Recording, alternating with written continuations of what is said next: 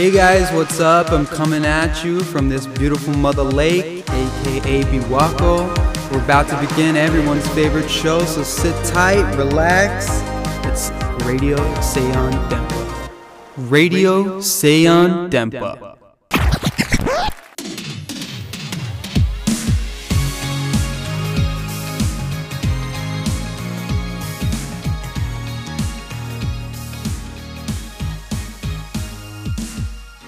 さあ始まりました。ラジオ西安電波 MC 岡田萌です。今回も湖のほとりの電波スタジオからビビッとお届けしてまいります、えー春がやってきました。新年度の始まりとともに西安電波第62回目の放送でございます。はい皆さん体調はいかがですか？春になり私もついに3年生になりました。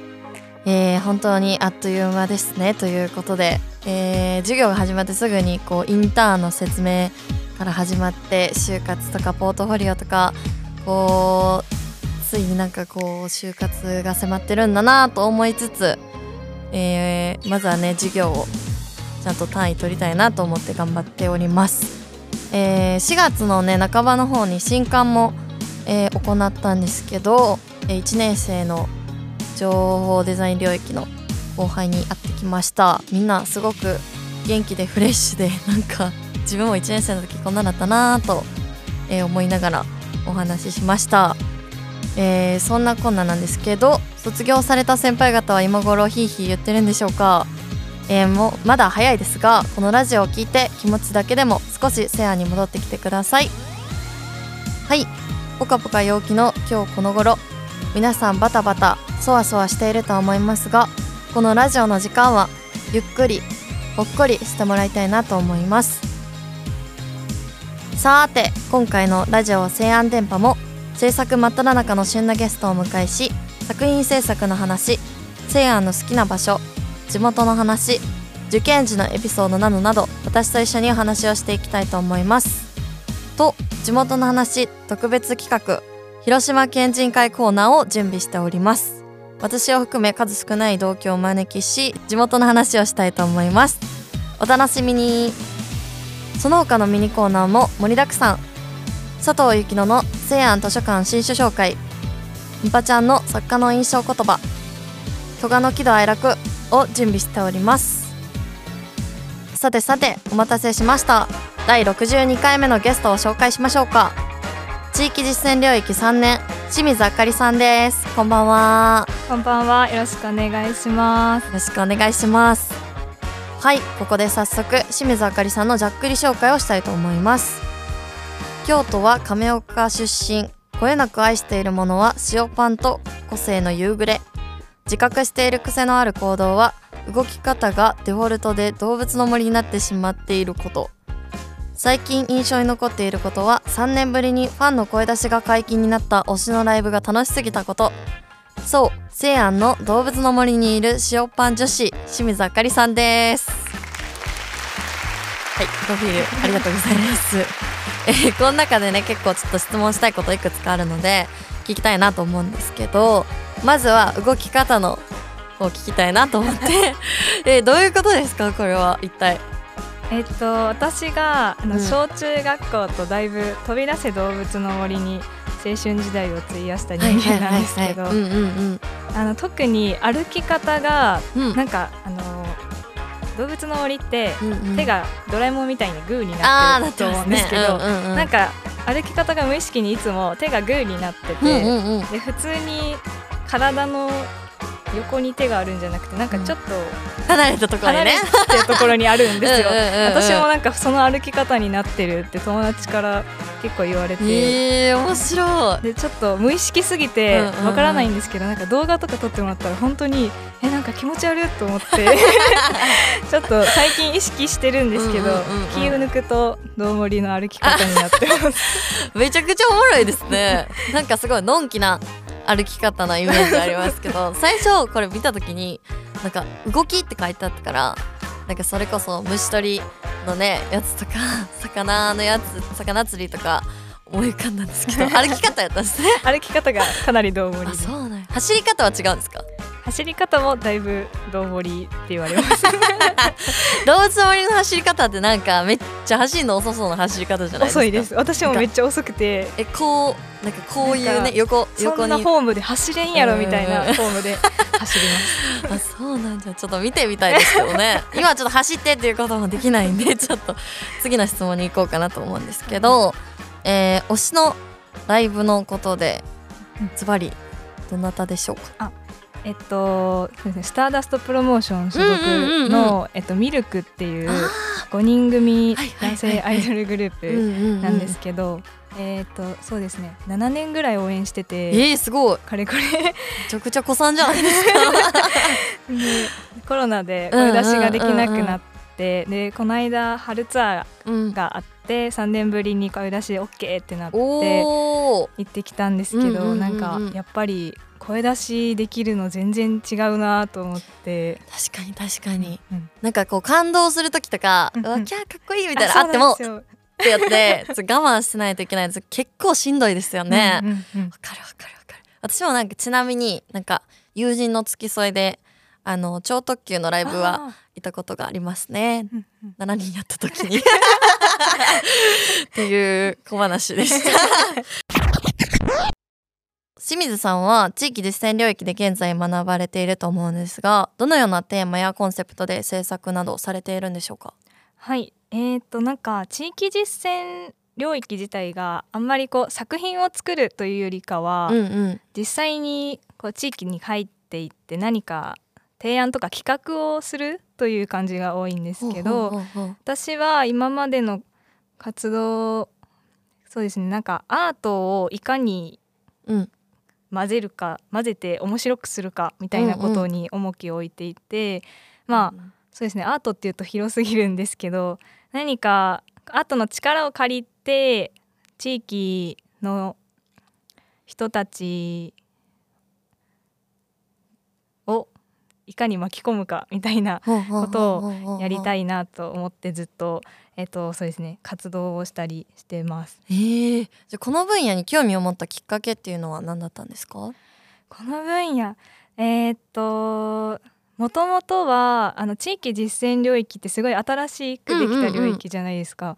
で高校の時にこの領域を知ってまだ卒業生も出てない時だったんですけど、うんなんか直感的になんか新しくできた領域で私がだから入学したら4期生なんですけど、うんうんうんうん。えっと4期生かなんかいいなと思って なんか私4期生になれるんだと思って、新しい領域だからこそ結構何でもできそうだなっていうのもありましたし確かに。まあ普通に人と関わることが好きだったので人と関わることも好きだし、美術アートも好きだったのでなんかそれを結びつけられる領域なのかなと思って、まあそうですね。サクッと入りましたね。えー、確かに新しいとは聞いてましたけど、うん4期生なんですね。4期生ですね。私で4期生です。なるほどなんか結構こう地域と関わるもうまあ名前にね地域って書いてあるんで地域と関わるんかなとは思ってるんですけどなんか実際にこうなんかまあ地域の人が関わった授業とかって結構ある感じなんですか？そうですね。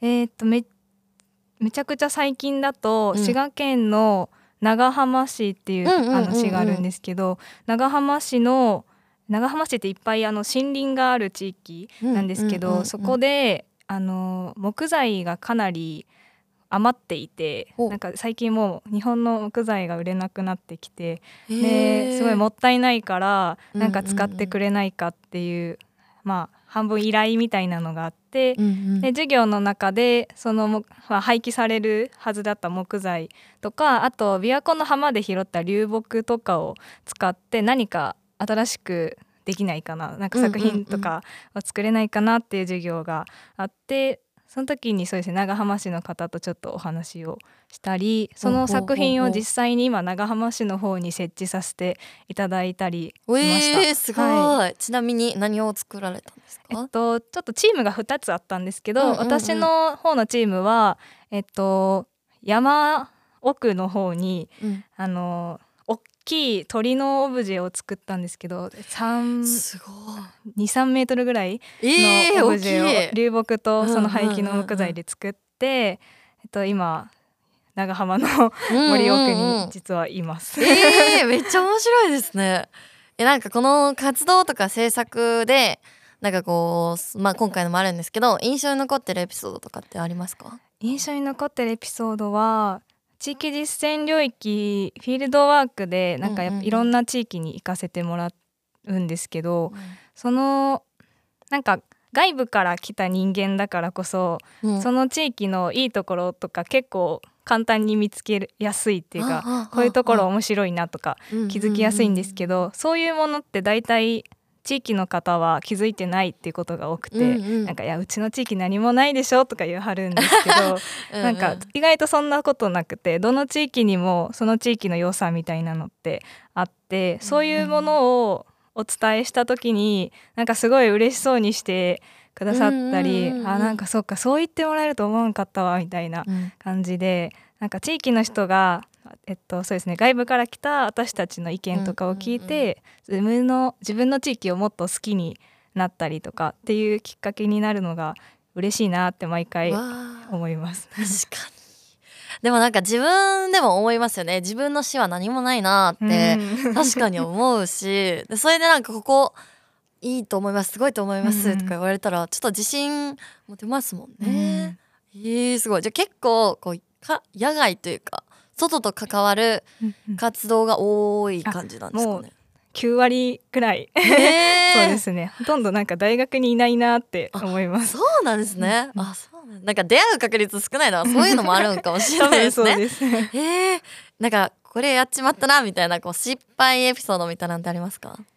えー、なんかすごい個人的なあれなんですけど、うんうん。私すごい雨女でおあのあのね今日も雨なんですけど うんうん。すごい雨女でその1年生の時のフィールドワークの授業が本当に9割ぐらい雨だったんですよ。えなんか雨すぎて ちょっとだんだんー、先生とかも「はい清水」みたいな 感じになってきて なんか「ごめんなさい」っては後半謝りながら みんなでうんうんうん。ずぶ濡れになりながら、えー行ったりしてました。ちゃんとバレてるんですね、はい先生にも。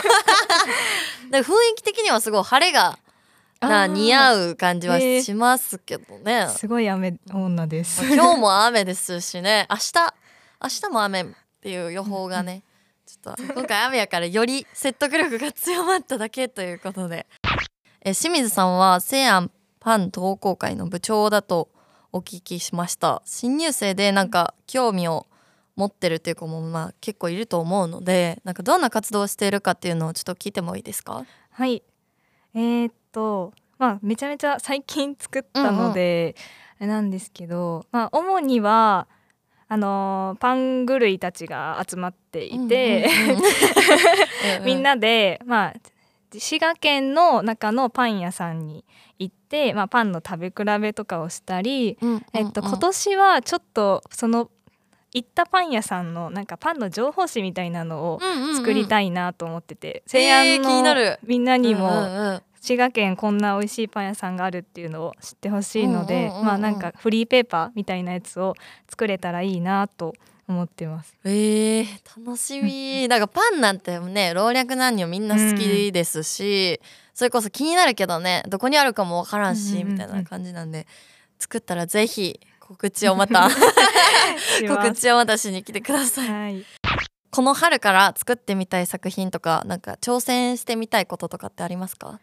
えっと私えっと高校の時にえっと染色あの染め織りと書いて染色を学んでいて、まあ大学に来てからちょこちょこ染め物とかはまだしてるんですけど、うん。この3年生はもうちょっとがっつり制作をもう全然授業とか関係ないけど、ちょっともう一回制作をしたいなって思ってますね。うんうんうん、なんか地域実践のこうなんか作品ともしかしたらねなんかめちゃ結びうんうんつついた新しいのが生まれるかもしれないですし、そうですね。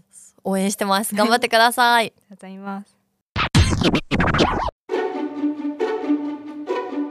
はい皆さんこんばんは。本大好き佐藤幸乃の西安図書館新書紹介のお時間です。2023年は4月となりました。新入生の皆様ご入学おめでとうございます。パチパチパチパチ。ねもう4年生になると可愛くてしゃあないのよ。はい皆様いかがお過ごしでしょうか。えーとまあ、4月ということでね私もとうとう4年生になってしまいました。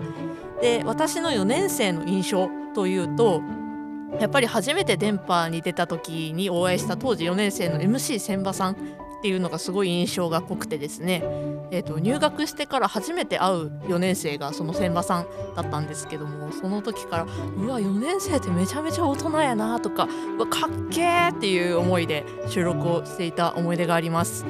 なのでこう自分が4年生になるっていうのはすごいね不思議な気分で今マイクの前に立っておりますがまあ4年生も変わらず本読みながらゆるくこう成安で頑張っていきたいなと思っております。はいということで成安図書館のインフォメーションをお伝えいたします。今回西安図書館に新しく加わった本は122冊。地域を生かす美味しいお土産のアイデアとデザイン。ダムタイプ2022ピカソ青の時代を超えてなどなどたくさんの素敵な本が追加されていますので気になる方はチェックしてみてください。はいここからはですね来てくださっているゲストさんに佐藤がピックアップしたおすすめの本をご紹介したいなと思います。さて清水さんといえば地域実践領域ですのでねよく地図を見てる印象があるんですけど、うん、地図とか見たりしますか？めちゃめちゃ見ますね。もう専門だもんね。ですよねはいということでねそんな清水さんにおすすめの本をね持ってまいりましたよ。ということで今回佐藤が清水さんにご紹介する本は株式会社川出書房新社より発行されている川出書房新社編集部編伊能津探検というものです。これはい皆様伊能忠敬というね名前は日本史の授業とかでね一度は聞いたことがあるのではないでしょうか。伊能忠敬とは科学的な測量に基づいて作られた日本初めての地図伊能図を作成した江戸時代の人物です。この本は伝説の古地図と呼ばれている伊能図を200倍楽しむことができる本となっております。でまあこう開いてみると実際のこの測量の様子とかそういったものをどういう感じで伊能さんはこう測量していったのかみたいなことをイラストで紹介してあるページがあったりだとかあとはもう結構これ大判の本になるんですけどこう実際の伊能忠敬が書いた本と、ね、じゃ書いた地図とあと今現行で、えーと、出てるのが結構、えーと、日本のどこだっけ？国土地理院か。国土地理院が出してる地図を見比べるようなページが結構あって、まあ、どれだけその伊能忠敬が今の こう現在の地図とほとんど狂いなく正確にやってるのかが分かるような仕組みになっていてなかなか見比べてみると面白いという本になっております。はい。ということでねこの本を読めば江戸時代の風景に思いを馳せながら現代の街並みにより愛を持つこと間違いなしということでねぜひ読んでみてください。はいめちゃめちゃ面白そう ねこのちょっとねタイムスリップしたような気分になるっていうのがおすすめの本になっております。はいということでね、えーと、この本にちなんで少しね佐藤から清水さんに一つクイズをさせていただきたいと思います。はい伊能忠敬が伊能図を完成させるために測量の旅に出かけて移動した距離っていうのが4万 3708km と呼ばれています。で伊能忠敬は10回に分けて旅に出たそうなんですがその総旅行日数は一体何日でしょうか？というのでこれはね3択で選んでいただこうかなと思います。はい、はい、1番約120日2番約990日3番約3700日。さて一体どれでしょうか？予想はつきますか、えー、4万4万3708キロメートル歩いてるわけですから。なんかね聞いたことあるんですけどいや全然記憶ない。さすが。もう地域実践領域だからちょっと小耳に挟んだことあるかもしれない。に2ですか？2番990日残念。はい正解はですね3番の約3700日ということでした。で正確な旅行日数っていうのが3736日らしくて、足掛け17年のビッグプロジェクトだったみたいです。すごいですね。3706日外行くってね全然家帰れてなくてうん悲しくなりそうですけど、それをやりきった彼はすごいですね本当に。はいということで 今回ご紹介した本は「川出処方新社編集部編伊能津探検」でした。はい以上本大好き佐藤幸乃の西安図書館新書紹介でした。またね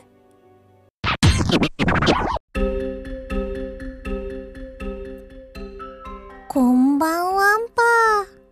ばちゃんの偉人の印象言葉のお時間だよんぱ。今回もよろしくんぱ。このコーナーは毎回有名な作家さんや偉人の名言や印象に残る言葉を紹介していくんぱ。その言葉を紐解いて自分の制作のプラスにするんぱ。今回取り上げるのは日本のコメディアンであるタモリさんの名言パ前を向いて歩いてたってつまんないよ。後ろを振り返った方があれが楽しかった。って楽しいよ。過去は振り返らず前を向いてなんてよく聞くけど。完全に反対の視点で見ることによって皮肉だけどしっくりくることもあるんぱリスナーのみんなもこの春から真反対の視点も一度持つんぱ意外と面白い道が開けるかもんぱんぱんぱはい、んぱちゃんありがとうございます。え今回のんぱちゃんなんか春だからかわかんないですけどなんかすごいホワホワしてて なんか癒しのボイスでしたね。ほんまに可愛いなと思って、えー聞いてたんですけど今回の、えー言葉はどうでしたか？そうですね確かになんか前を向いていこうっていうのが普通だと思うんですけど、うんうん後ろをたまに振り返って見るのもいいなってうん思いましたね。うんうんなんか高みを見すぎたりこう前を見すぎるとやっぱりちょっとしんどくなる時もあるなと思うんで、なんかこういう言葉に割と救われがちというかなんかあいいなみたいなうん思うのですごいいい言葉だなと思いながら聞いてました。んぱちゃんありがとうございました。はいこれはゲストの皆さんにお聞きしているのですが清水さんの西安の受験時のエピソードなどを教えていただければなと思いますまず西安を知ったきっかけは何だったんでしょうか？えっと通ってたアトリエの先生がおすすめしてきて、うんうんうん。なんかあのー私の住んでる亀岡市にちょっとこの辺のこの大ごとのあたりうんうん。がちょっと雰囲気似てて、っていうのと、まあ、私がちょっと自然が好きなので、うんうんうん。いいよ琵琶湖が近くにあるしみたいな感じでうんうん。おすすめされて、一回行ってみなみたいなうん。感じで知りましたね。いいオープンキャンパスとかは行った感じですか？そうですね。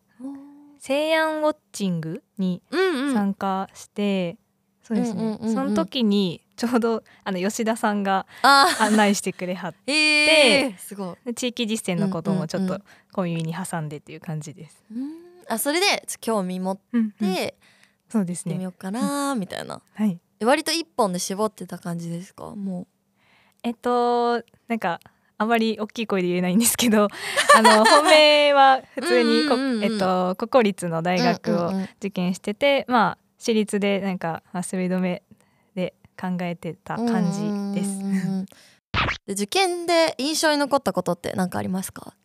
これは私あの受験の入試の日が19歳の誕生日ええでその受験日の通知がうんうん。来た時に、うわ誕生日やと思って、うんうんうん。なんか謎の確信でその時点であなんか受かるわって思いました。なんか誕生日やしい。けるやろみたいうんうんうんなうん。自信になりましたね。すごい。ちゃんと誕生日プレゼントで受かって。よかったです。でも結構じゃあ朝誕生日になってわおめでとう受験受験してみたいな。結構心情忙しくないですか？割と。そうですね。なんか入試終わっうん。てあそうや今日誕生日やったなってなんかみんなから LINE とか来てて思い出したみたいな。受験始まるまでは LINE とかもねなんか見とるよね。見て。なくえーなるほど。ありがとうございます。Spent so many nights living out at sea that my heart is gone vacant. Everybody who was close to me all stayed on dry land. So now I'm driving back on Interstate West. I just gotta feel something. Not gonna wait till the morning because something's gonna change my mind. I don't wanna change my mind. Oh, I wanna stay right here, right here. Chilling with my friends for another year.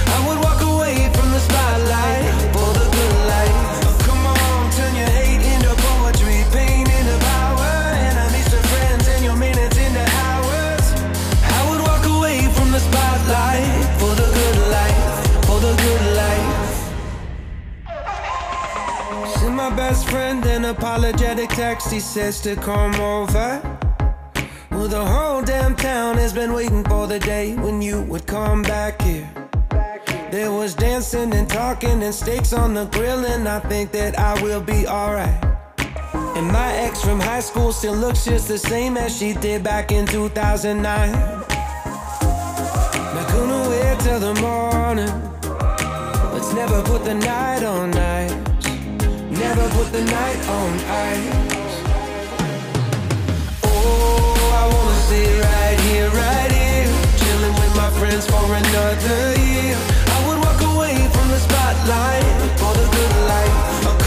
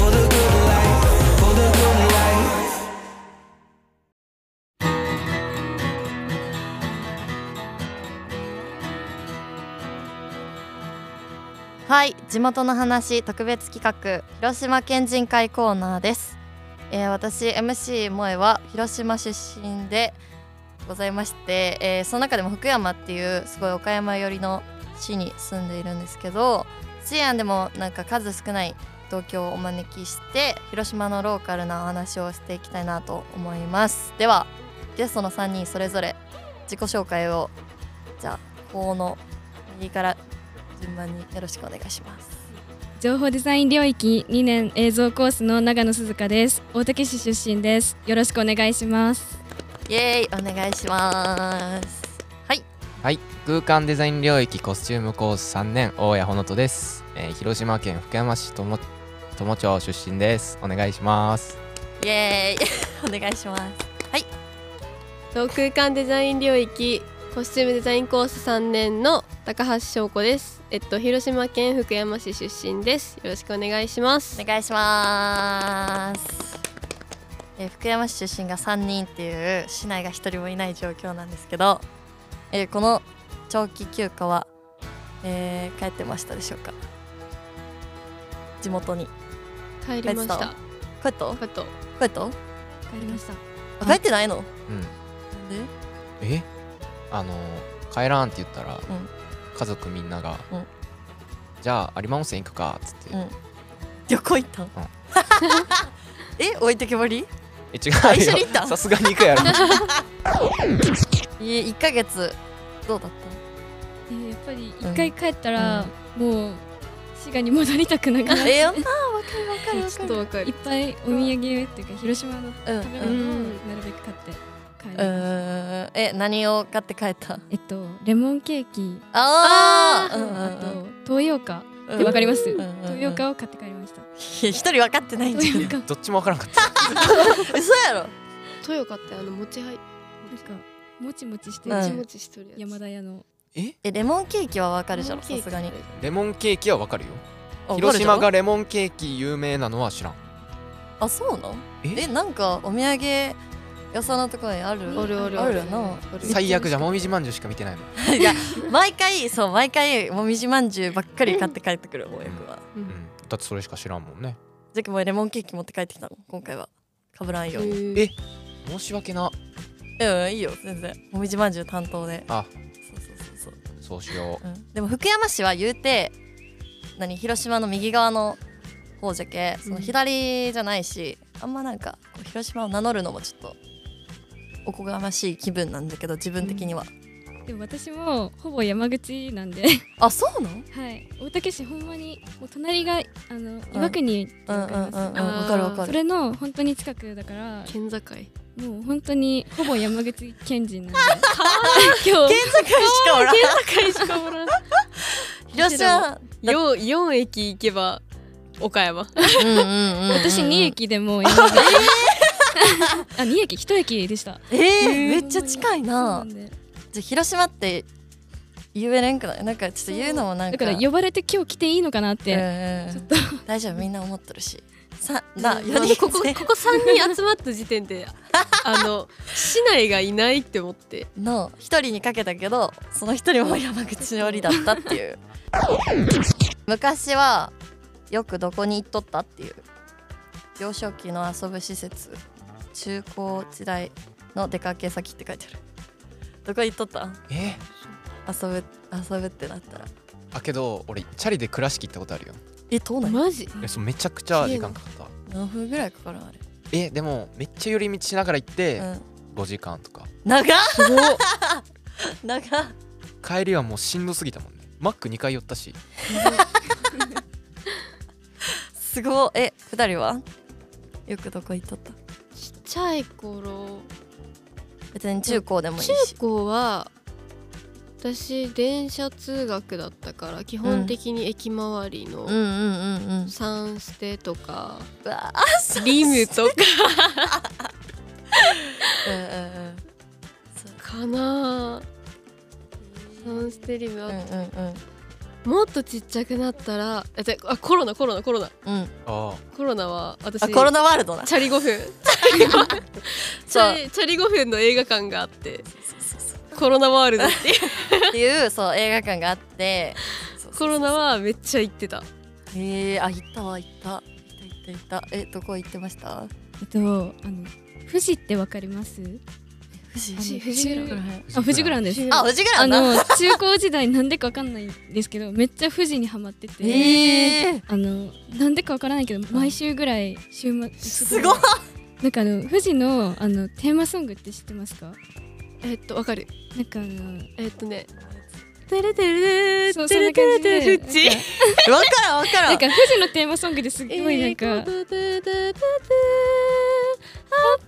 ショーズあわかったわかったわかったわかったわかったなんかそこでわかったテーマソングがめっちゃ好きで、それで行っててテーマソングが好きで言っとったソングめっちゃ覚ええいいんるのめっですよ。なんかあちゃわかる。のエブリー歌えるもん私。なんかあの1番が普通に日本語なのに急に3番になったら英語になるんですよ、富士のテーマソングって。今度行ったら絶対聞いてみてほしいんですけど。そうだ三番は知らんわ。それを聞きに行ってたからずっといやでもだって最寄りの富士グランが岡山やもんね。あそう。カンナベじゃ違う。カンナベじゃない？富士グランあるうんあるあ富士富士るある。カンナベあるよ。マジ？あるあるある映画映画コロナでやってない映画はカンナベで見るしかない。富士グラン行って富士グランそのために富士グランクソ遠いもんな。すごい。すでもあれ全国にあると思ってたんで、うんうんうん。こっち来てなくてそれが今結構悲しくて。CM とかもさだって関西でやってない CM ばっかりじゃない？あのそれサイとか。フジグラン全国じゃない？知らないですかねえ違うんじゃない？だって聞いたことなくない？フジグランとか。ないですよね、あないないないって。愛媛めっちゃ富士グランある。あそうだ、誰フジグランえでエブリーとかは言ったエブリーエブリーは何広島か岡山。あザグザグとかひまわりとか。あザグザグもない？ザグザグもない。愛媛はある。愛媛と？愛媛あった。えでも意見愛媛にハローズあるで。あそうなの？あるあるあるある。えハローズは？ある？ハローズ。ない？ハローズはない。えじゃけどそれこそ恐極ろしいな。東とかもないんじゃない？ないな多分ないんじゃない？めちゃくちゃローカルじゃん。極あ東のあれあれめっちゃ思ったよ。なんかここに来た時にさあのーあやはディオってあるじゃん。あえディオじゃない？と思ったしあ分かった分かフレスコもえフレッサじゃない？と思ったしなんか似たような名前のなんかまがいもんみたいなのがいっぱいこの辺にあるっていうのは思っ思ったかな？最初ラムーとディオごっちゃやったの。うん、うん。思った思った思った。系列一緒じゃん。でラムーみたいなあ違うわ。ラムーがディオだったもんな自分らの地域だったら、ラムーがディオででもあやはディオは違うよな。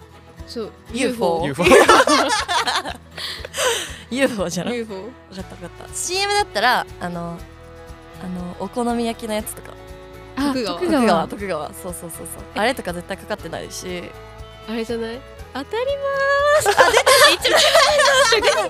食事券な。あったわ。何やったっけ？味の味のプレゼントやろ一言どうぞ。そうそうそうそう。そう懐かしい。えなんか最後に言うじゃん。そう。味のプレゼントって。そうそうそうそうそうそう。え知ってるやろ分かるよ。わかる じゃあんれもで CM のギャップは結構あったなって思うかもな。他になんかあるギャップ感じたなって来て。えー？うん。だでももう CM だったな感じ。でもなんかうん水辺沿いが栄えてるのは違和感ありすぎるもんな。あーあー。確かにな。栄えてないもんな。うん。水辺沿い。危ないけどなほらダメなんだよなそうだって友って言うたら福山福山何やったっけ？大竹。大竹？の中で友が一番有名なんじゃない？そんなこともない？そうなん？友町って知ってますか？知らんのんじゃ。ん、友の浦って言った方がいい友の浦って知ってますか？ああ知ってます？知ってる？ポニョのなんか。あのそうポニョの舞台なんですよ。そうそうそうそうそうそう。あの流星ワゴンとか。そうそうそうそうそう。そうしかもなんなら僕流星ワゴン出たんすよ。そうそうそうそう。エキストラな。4位の役運動会のやつ。4位の役だった。面白いな。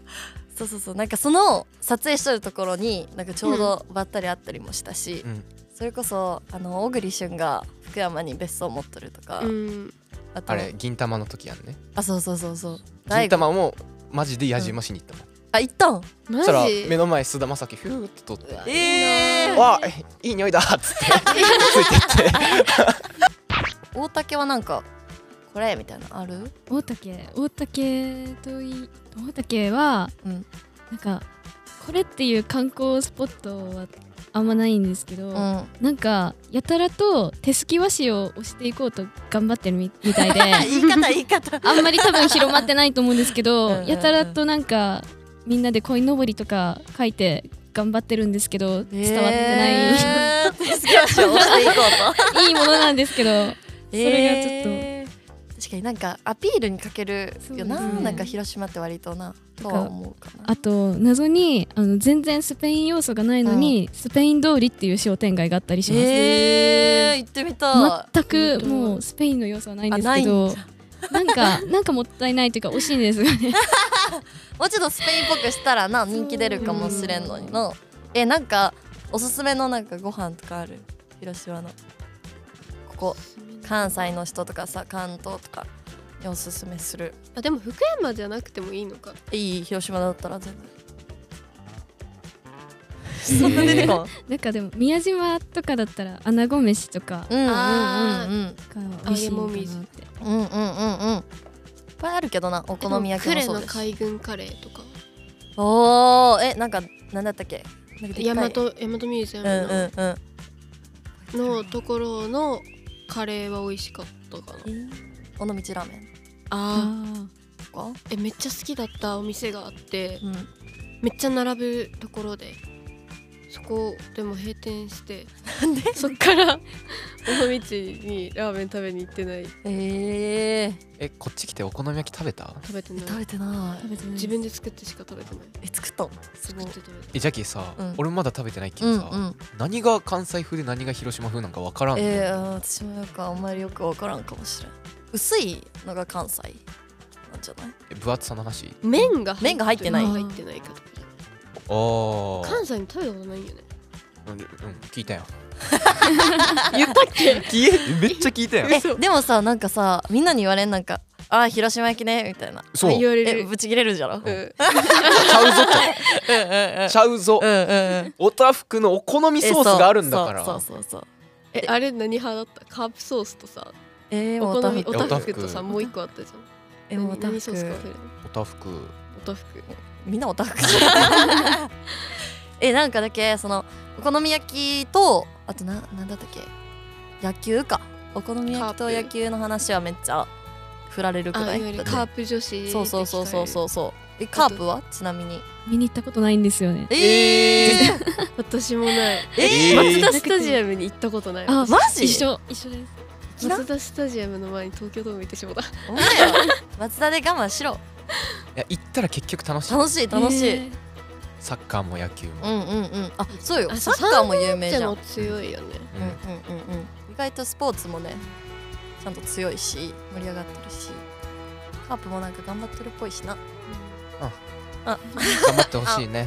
思ってほしいね。優勝した時もあったのに今となってはっていう感じではあるけどなえこの間うん。あのーついつい一昨日か東京ドーム行ってうん。あの丸の看板がー、うわ最悪。すごい複雑な気持ち丸がいる嫌じゃななんかそれ。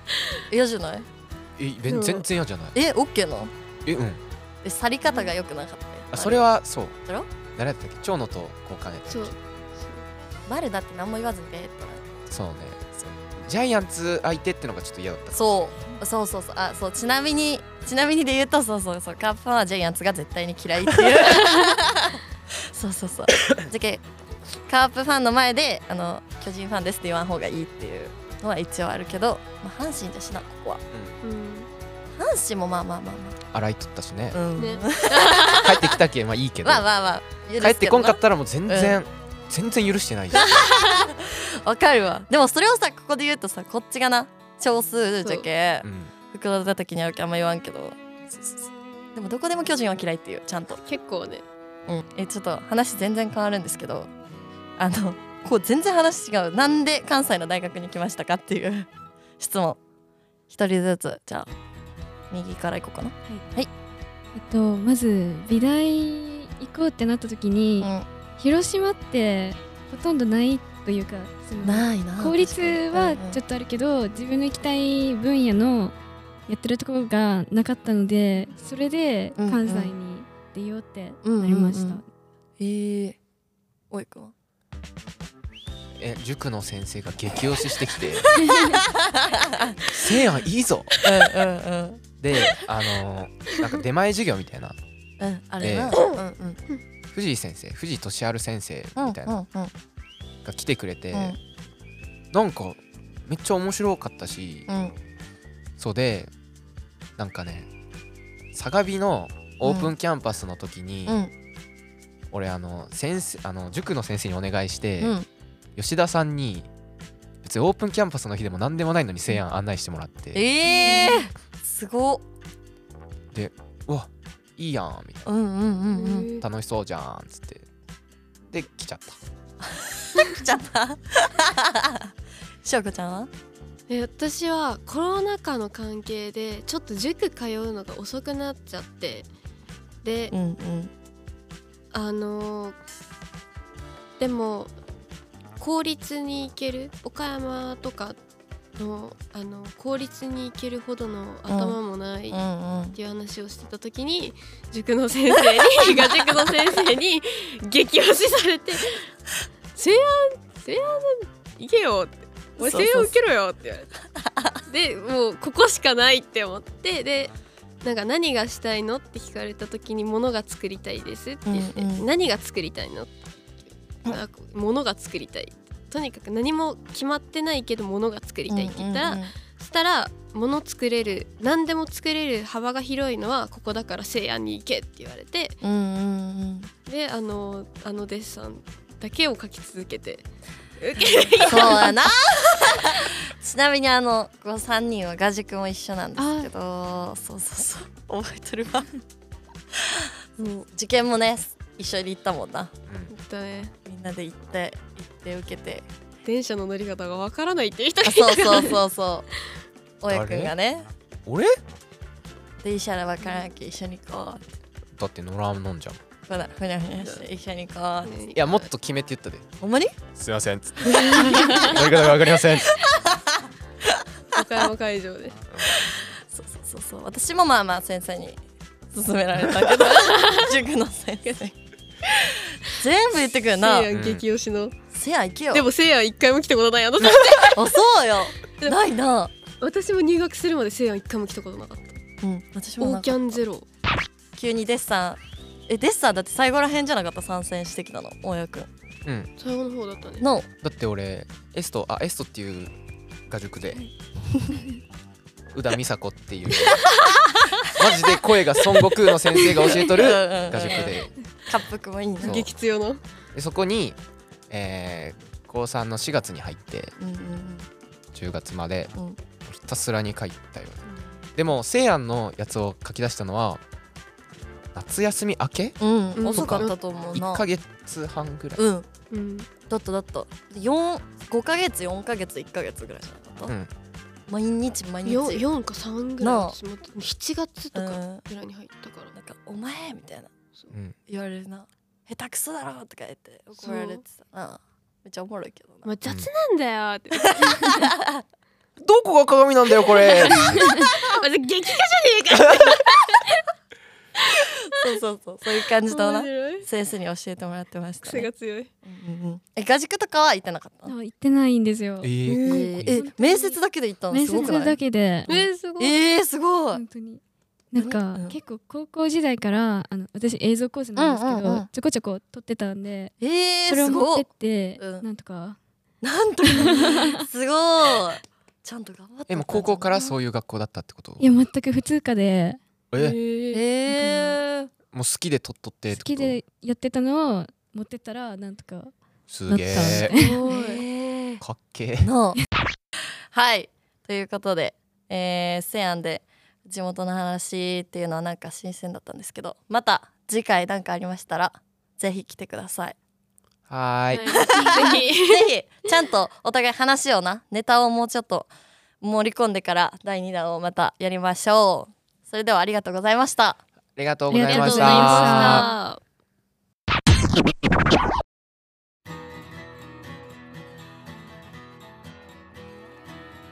はい盛り上がってまた戻ってまいりました。通常版の地元の話です、えー清水さんは京都府亀岡市出身ということで地元はどういうところでしょうか？えっとまず地理的な情報なんですけど、うん。京都市の左側にあって地図上で見ると大阪府と一緒に、えっと、隣接してるところで、うんうんえっと、京都駅から JR 嵯峨野線で30分くらいで着くなんか都会と田舎のいいとこ取りっていう風によく言われてます、なんか都会田舎っていうらしいんですけど。あーえめっちゃ一番良くないですか？そうですね。なんか住みやすい街だなって自分でも思います。じゃあ大阪とかも割とすぐ行ける感じなんですか？と思いきやあの山があるのでどうしても一度京都駅に行ってからうんうんうん。じゃないと大阪には行けないっていう。めっちゃ遠回りですね。じゃあ回ね。回りするんですよね。へえそうなんや。なんか便利そうに見えて地地理上ではねなんか隣だしなんかヒュンヒュンって行けそうやけど。あそうでもないんですそうなねんですよ。えーもし旅行で行ったらどこに行くべきでしょうか？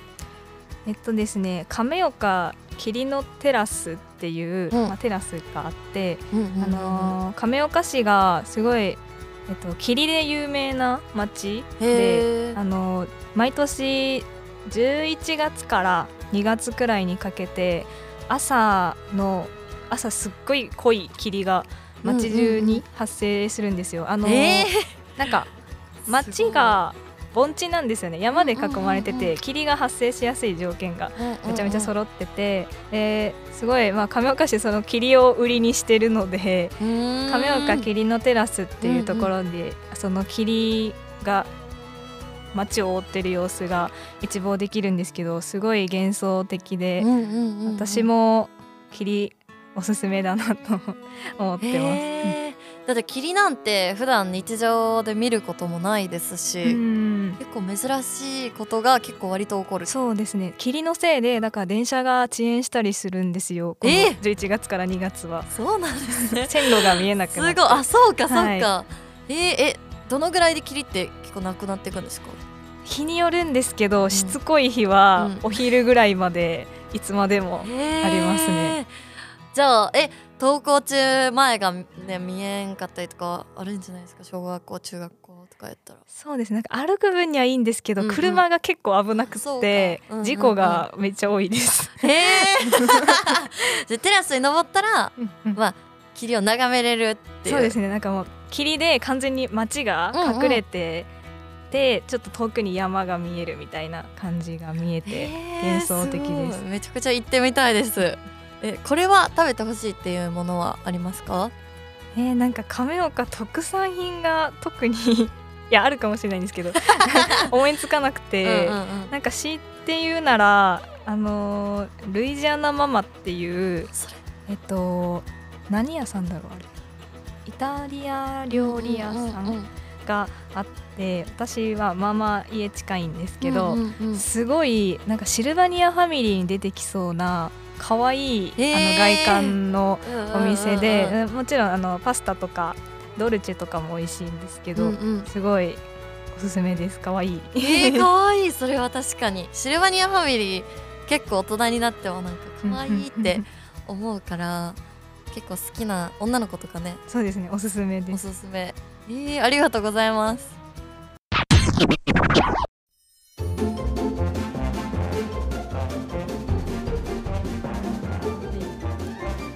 はい皆さんこんばんは。戸賀の喜怒哀楽のお時間です、えー今回もサイコロを振って喜怒哀楽その他もろもろの話をしたいところなんですけどあの今回ですねあの私喜怒哀楽サイコロをあの実家の方に置いてきてしまいましてあのはいあの何回か前にですねあの私で私の代理であの玉木藩が使ってた鉛筆サイコロパクっていきたいと思います。はい。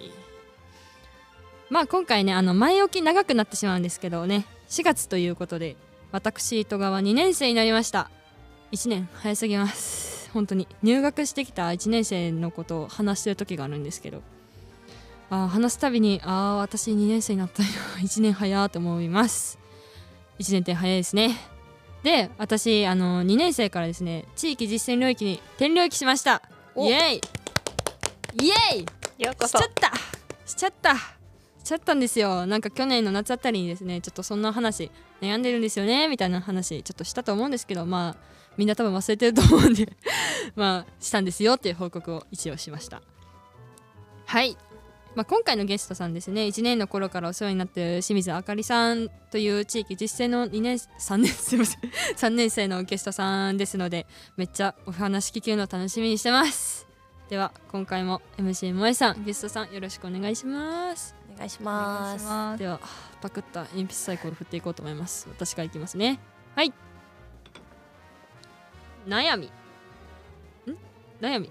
おお悩みね。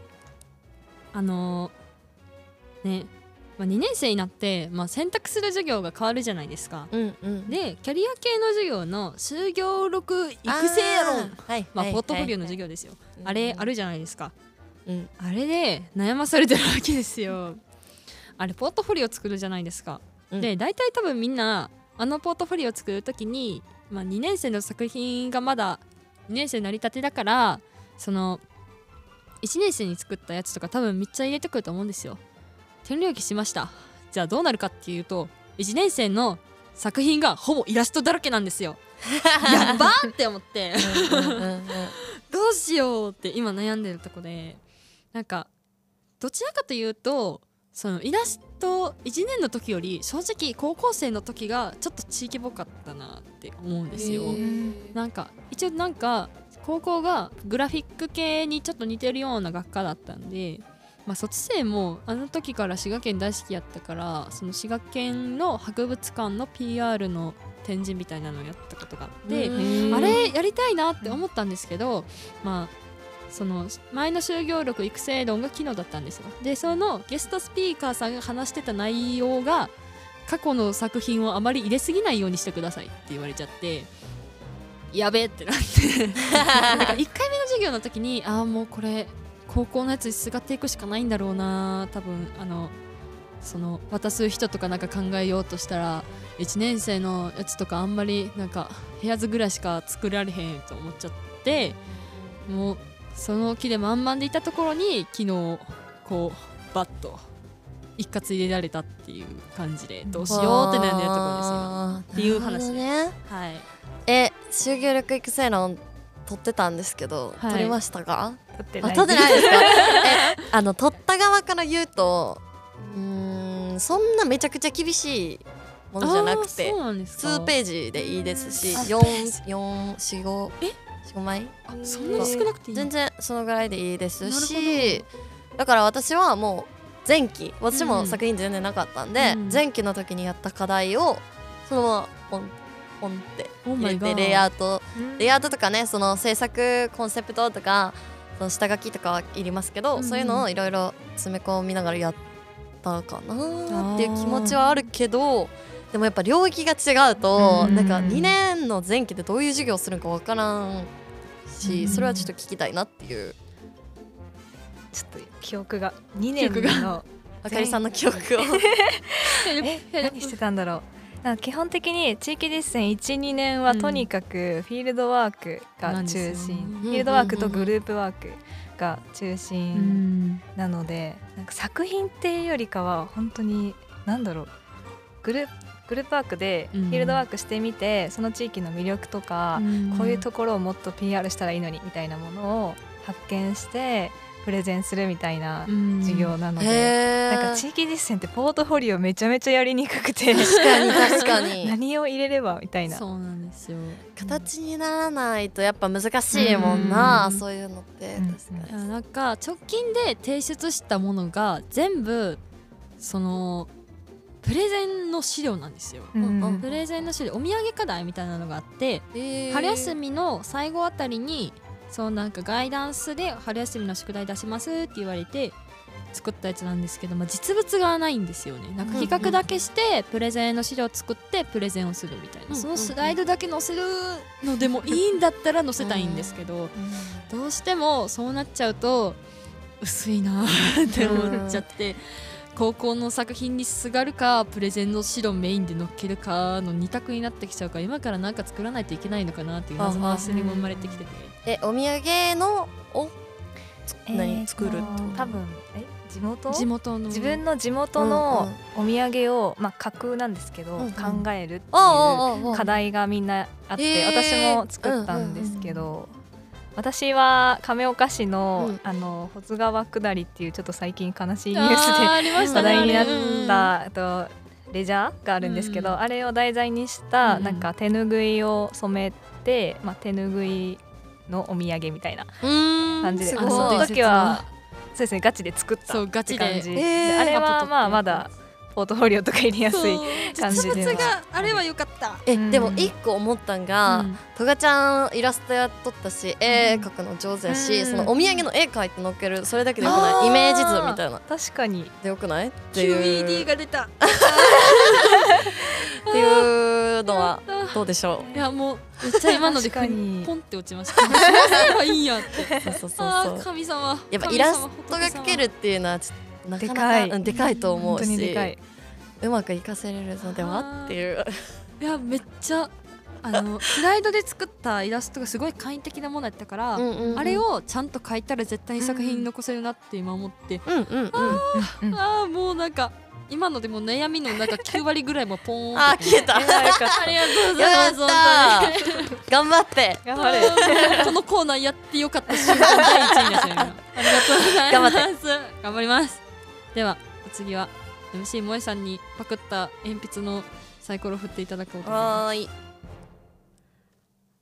きすきき楽楽やね。楽。楽。楽。楽。しかったこと。楽しいか。楽しい。楽しいか。楽しい。楽しかったことな。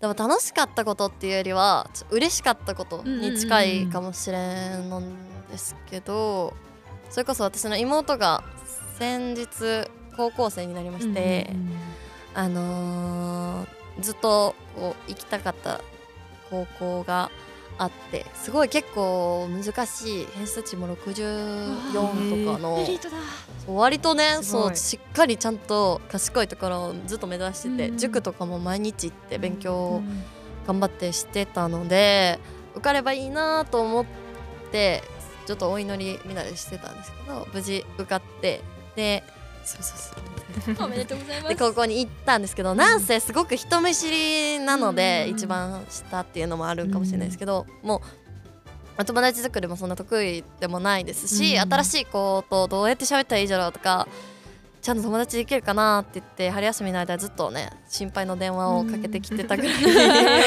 そうすごいなんか高校生活楽しい意味だけど不安みたいなのがすごくあったみたいで、うん。で先日電話かかってきて聞いたらそう仲いい子できたしみたいな新しい部活入って楽しいみたいな感じだったんで、あーエンジョイしてるあよかったと思って姉心なりにちょっと頑 ほっこりほのぼのする張ってね高校生活っていう感じですね。そんな自分は楽しかった話はちょっとあんま得意ないけど っていう感じです。いやーほのぼのする。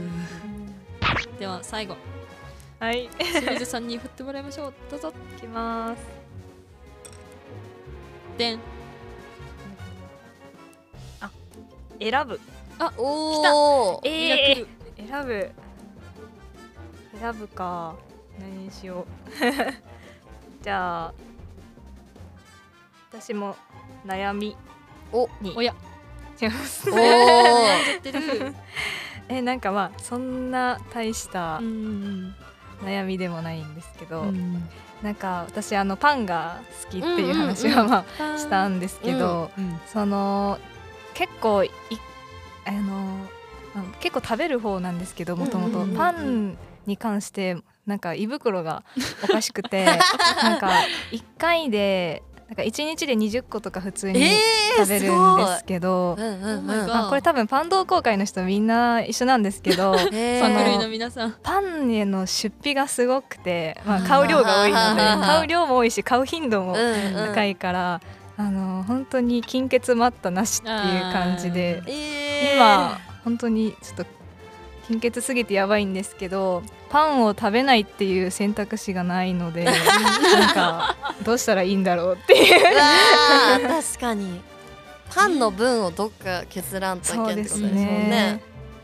もうパンそのものをもう解決どうしたらいいだろうってもうパンを食べないこと以外に解決方法がないからこその悩みですよ。うん、まあか量を減らすか。量減らすか。20を10にするとかね。ああそうですね。うん。半分にする、うん。パンの種類が多すぎるのが悪いんですよってなんか逆に逆ギレしそう私やったら、えー、そう。うん。多いんだよって。多いから多い方が悪いんだよみたいな、20個食べるのすごいですね、うん。えー、ねえなんか気づけば。気づけば、いつも多分だから3日分とかを買おうと思ってうんうんうんうん。20個ぐらい買うんですけど、その気づいたらなくなってて え 夜ぐらいに、ーうん。あれ？なんかお母さんとかに「えパン食べた?」って食べてないよって言われて「あんたが食べてたやん」って。無意識に。なんか吸い込んでるみたいな感じ。一番好きなパンは何なんですか？あえっ、と自己紹介に入れてたんですけど塩パンが好きで、うんうんなん美味しいなか塩シンプルなんですけど、うん。塩パンがめちゃめちゃ好きであのあ宣伝なんですけど 私の一番好きな塩パンがあの草津にあるあ。草津駅からお徒歩10分ぐらいかな、にとこにある、えっと、レスプリ・ドゥパンっていう、えっと、パン屋さんにある塩パンがすっごい美味しくて、あのーあれを超える塩パンがまだ私は出会えてない、えー、なんじゃ ぜひって感じです。私結構ご飯派なんですけど、うんパンとかあんま食べないタイプなんですけど、塩パンだけは好きで食べてました、えー嬉しい。いっぱい。めっちゃわかります、えあんま塩パン食べたことなくって普通のプレーンのパンとちょっと違ったりするんですか、あのねまあそうシンプルに塩があるっていうのはあるんやけどいやそのレスプリ・デュパンの塩パンは、あのなんだちょっとサクッ硬いちょっと硬硬さとでもパンの柔らかさがすごい絶妙なバランスで、うんうん。あでも今写真見てるんですけど結構硬めのパン多そうですね、うんうんドイツ系かななんかめっちゃサクサクしてそうなやつが多い。あそこの塩パンは本当になんか30個ぐらい食べたい。えー、食べたい。行こう。行こう行こう。行く機会があったら絶対行きます、ぜひぜひぜひ。ブックマークしときます。出費の話したのにパンの話盛り上がっちゃまった。た出費がかさむ私の出費までかさんでしまいそうで面白すぎるな。でももうなんか抑えるしかないですね、それ以外の、うん。ねえどうしよなんかねや本当に家の近くのパン屋さんもなんか、まあ、こっち帰ってきてからまだ1回も行ってないんですけどなんかうんうん。一時1日絶対に3個ぐらい買わないと気が済まんぐらいハマってうあーやばい。えー、えうん。パン同好会ああパン同好会え入ろうかな。えなんか結構おすすめのパン屋さんとか結構しょっちゅう教えてくれるんですよ、へー。さんが。いやここはいいよみたいな。なんかそのマルシェ？総来マルシェっていうマルシェの実行委員会にあの入ってて、まあそのなんかマルシェに出店したパン屋さんのファンなんですよ清水さんが。でそこの本店に行けっていう話とか なんかここの地域のここのパン屋さんが美味しいからちょっと遠いけど行ってみた方がいいよみたいな話を。会に入れようとしてる いやもうなんか興味ありありなんですよね。なんか食べ物全般が好きなんでうん食べ物系のサークルあったら入りたいな。あパン同好会あるやん。あでも地域入ったし入ってみるのもありかなってちょっと思ってた時期でもあるので。やあります。やっ なんか決まっちゃった。はい。今回もなんかめっちゃ充実したお話が聞けて楽しかったです。本当にありがとうございました、まあ、4月っていうことでねもう新入生の皆さんもまたなんか大学生活楽しんでいってください。では以上戸賀の喜怒哀楽でした。またね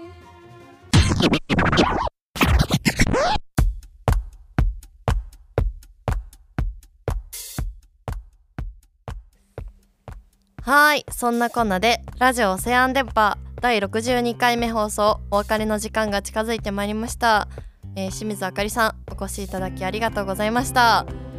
電波の出演はいかがだったでしょうか？なんか前からあの知ってる人が結構関わってるので電波楽しそうやなと思ってたんですけど、うんうんうん。まさか声かけてもらえると思わなくて。最初ちょっと緊張してたんですけど、えー。めちゃめちゃ楽しく喋れました。いやいやいや緊張を感じないぐらいのトークと内容で。めちゃくちゃ楽しかったです。ファン同好会もねなんか新しくできたんじゃんと思って、私も新しく作っサークル作ってたのでそうそうそうその話も聞けてよかったなと思います。今日はありがとうございました。ありがとうございますえーここでねステッカーの方をお渡ししたいと思います。4つあるのでぜひえまあ4つともですか？そうです、えーや全部お渡しします。ありがとうございます、もう使い道はもう自由にしてもらって 構わないので、はい、え大事にしてください。ーはい。はいまた番組宛てにメッセージや番組でやってもらいたいことなどなどどしどし送ってください。電波公式サイトもチェックしてくださいねはいそれでは次回新緑の5月のボリューム63でリスナーの皆様虹のドアを開いて人生の宝探しをしましょう。今日もいい夢見てくださいね。またね。おやすみなさい。ありがとうございます。